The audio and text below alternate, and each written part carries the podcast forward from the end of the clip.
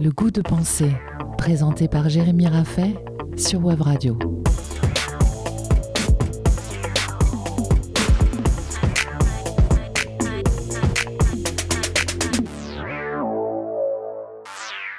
Et si on s'entendait sur ce que la vérité n'est pas? Nous avons constaté la semaine passée que nous semblons tous savoir ce qu'est la vérité, alors que nous n'en avons aucune définition précise. Ce constat est d'autant plus étonnant que nous jugeons, nous condamnons, nous apprenons et nous nous informons tous les jours. C'est-à-dire que nous vivons chaque jour comme si nous reconnaissions la vérité parfaitement, alors même que nous ne pouvons pas la définir avec clarté. Il n'est pas certain que l'histoire de la philosophie puisse pallier à ce manque, à cette incohérence, quoique certaines métaphysiques semblent y parvenir. Par contre, l'histoire de la philosophie nous aide à comprendre ce que la vérité n'est pas, ce à quoi elle sert, d'où elle vient, quelle est sa valeur, quel est son pouvoir, etc. etc. Aujourd'hui, nous essaierons de dénoncer trois mauvaises habitudes de pensée pour réduire le champ des confusions et éliminer les faux problèmes. Premièrement, la vérité n'est pas la réalité.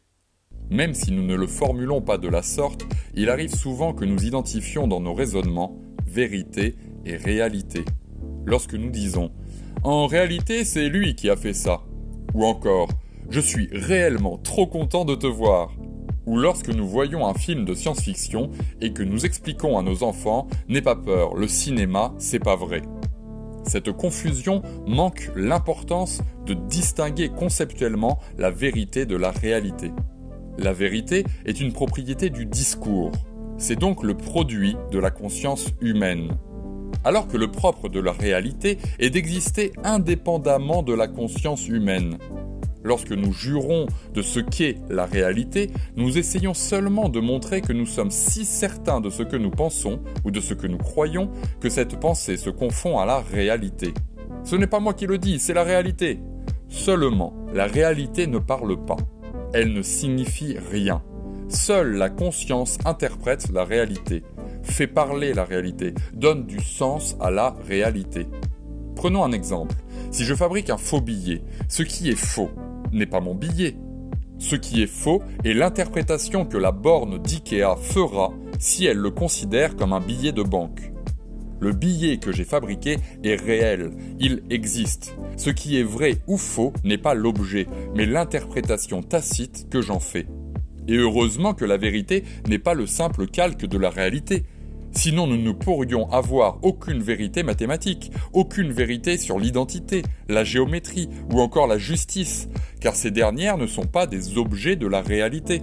Ne serait-ce que la phrase ⁇ Tous les hommes sont mortels ⁇ que nous avons raison de prendre pour une vérité universelle.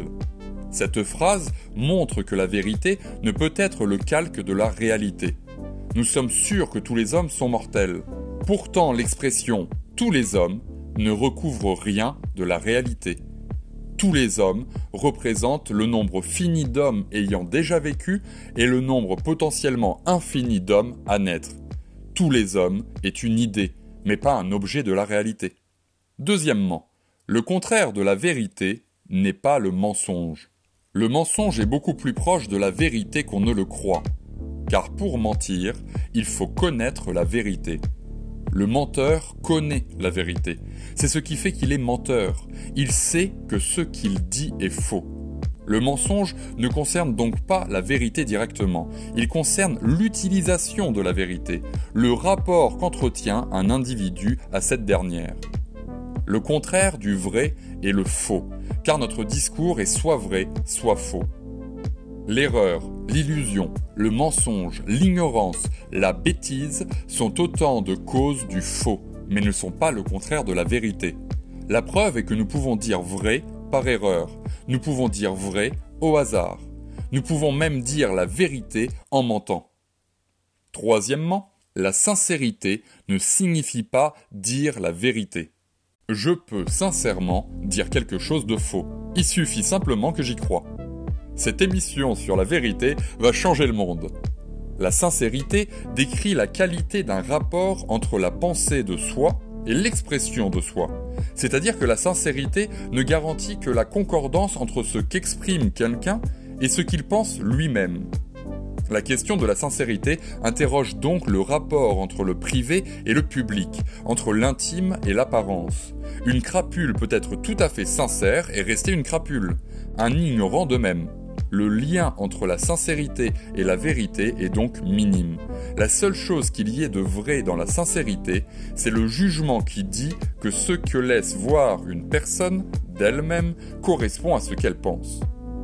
Cette confusion a toute son importance lorsque nous la remarquons dans le domaine politique ou dans le domaine scientifique.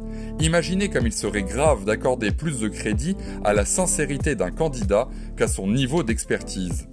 Cela signifierait que nous préférerions un salaud qui s'assume plutôt qu'un spécialiste qui a de la pudeur.